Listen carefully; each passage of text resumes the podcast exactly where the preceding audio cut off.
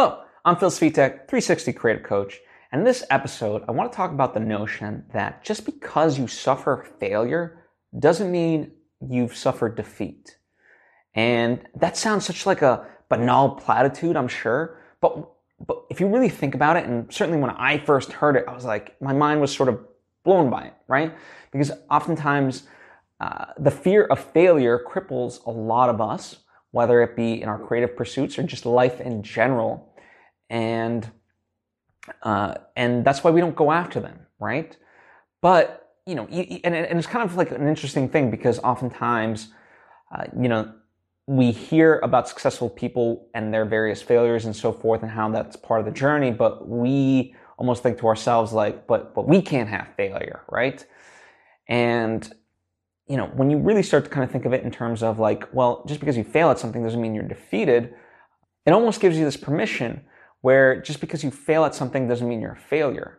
Um, that's kind of the really cool thing to me. Was a very uplifting notion because, yeah, like we're we're all gonna suffer setbacks and things like that. And I think that's what failure really is ultimately is just a setback, uh, and we can always find a way beyond it.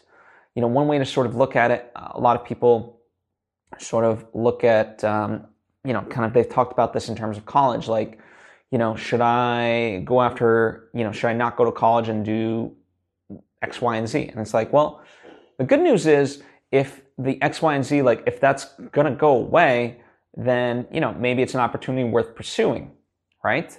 But, because, because the, the cool part is you can always go back to college you know, sure, they say the, the, the standard notion is that right after high school you go to college, but it's like you can go to college ultimately at any point in life.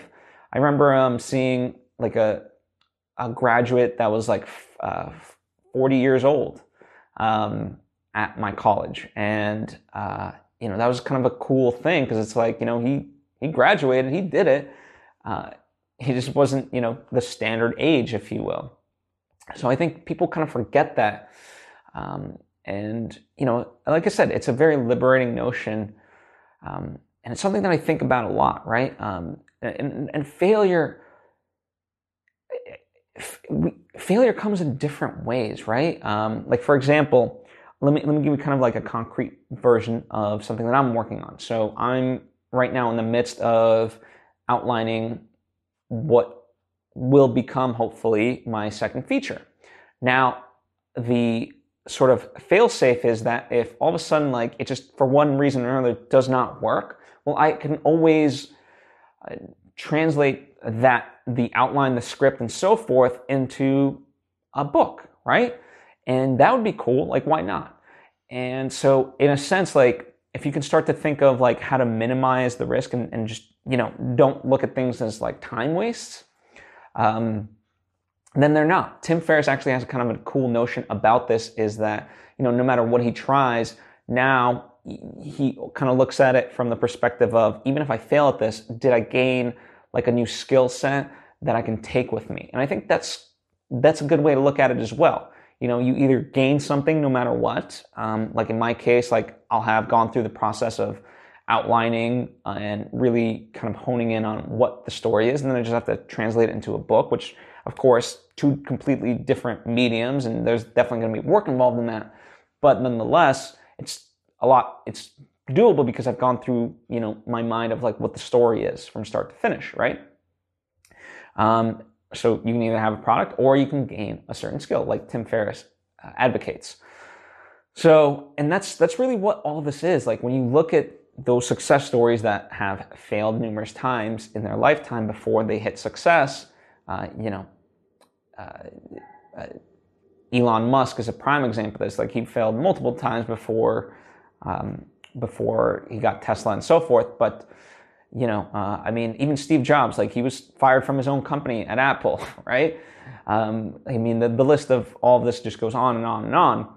But but you know, nonetheless, through that process, they gain skills and so forth. And then they transition to something else. And then all of a sudden, you know, they found the thing and were able to kind of combine them into that, uh, that, that thing that they would, that would be eventually become their legacy. So really what the point is, stop being crippled by failure. Um, if you fail at something, that does not mean you're defeated, right? So it's partly a mindset thing of like, if, if you do suffer a setback, don't let it cripple you. Just keep going. Find a way to shift and, you know, just keep moving forward. Anyway, thank you for taking the time to tune in. I hope this has been inspiring to you. If you have any questions or thoughts of your own, please comment down below and, uh, or hit me up on social media. If you like what, what I'm talking about and want to see more, then I would encourage you to subscribe and follow if you're not already. That way you get the various lessons that I put out right when I put them out. Anyway, thank you for taking the time to tune in. I hope to see you next time.